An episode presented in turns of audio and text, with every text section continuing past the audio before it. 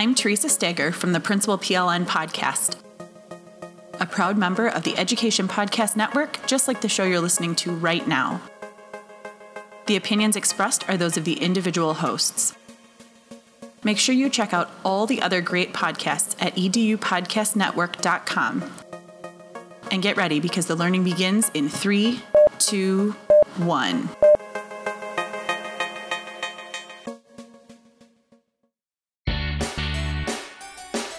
Welcome to the Ditch That Textbook Podcast, a daily show to equip, inform, and inspire educators to teach with less reliance on the textbook through technology, creativity, and innovation.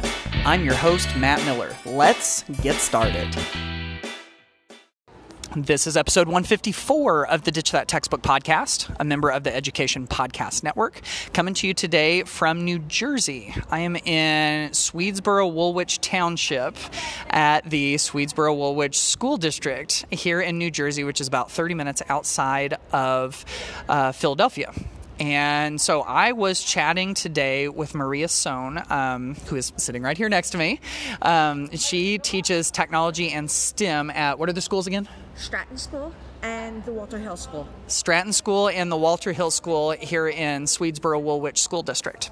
And we were talking about templates, you know, the kinds of things that. Um, we create a template that we can share out with our students. Um, you know, a lot of times I do them with Google Slides, or you know, you could do it with Docs or whatever.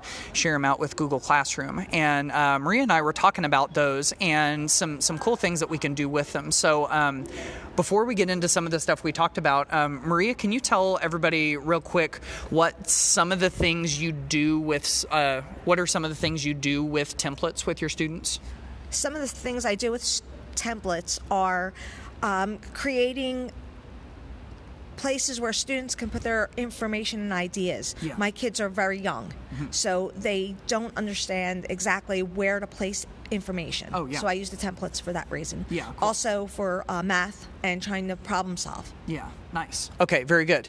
And so we were talking about how you can push out a template to a student by creating it in, you know, like Google Slides, I think is our favorite. Um, you create a Google Slides template that they can use, and then you assign it through Google Classroom by attaching it to the assignment and choosing to um, Um, make a copy for each student. And so the student gets that that template. And um, Maria, you've run into an issue, especially with your younger students that they have, and I, I really like the way that you solved that. So what is? Tell everybody what that issue is. When the students are using the template, sometimes they feel that they have made mistakes, too many mistakes, and the younger kids don't really get the idea of going back and restoring a previous version. Oh, yeah. So initially, when they get their template, I teach them how to create a copy of that slide so that they always have one to go back to as an original. Yeah. Mm-hmm. So if they mess it up or they feel like they mess it up, they can always fix it. Yeah.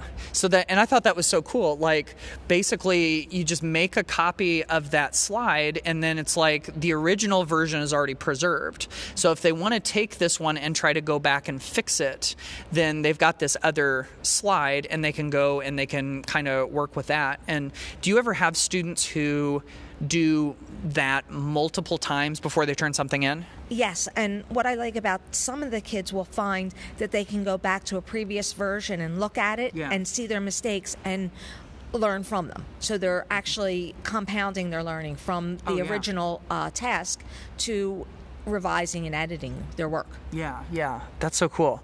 So you can make the um, make the copy of the slide, and then try to make changes to it, but you've still got that other one that's preserved that um, has all the original work on it.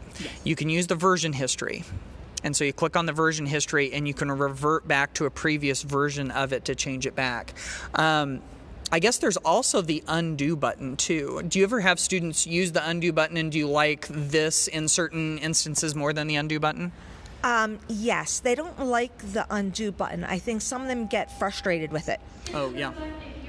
Because when they are um, using the undo, it's not going fast enough for them. Oh, yeah. And then when a lot of students are using the same access point, it kind of slows it down. Yeah. So they aren't happy with that. Oh yeah, so it's not like super responsive, and they can't make the changes like quite as fast. I guess if they make like one little mistake, they could always go back and fix it with undo, right? Yes, sometimes they're trying to go back 10, 15 Right.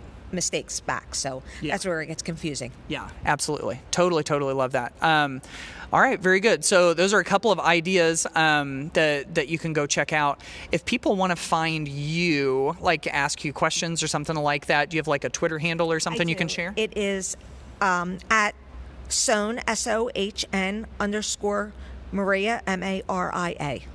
Perfect. All right, very good. This has been great. Thank you so much. Thank you.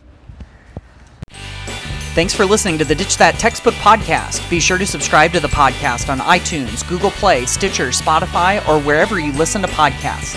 If you love it, be sure to leave a review and rating on iTunes to help others find the show. Thanks for listening and happy ditching.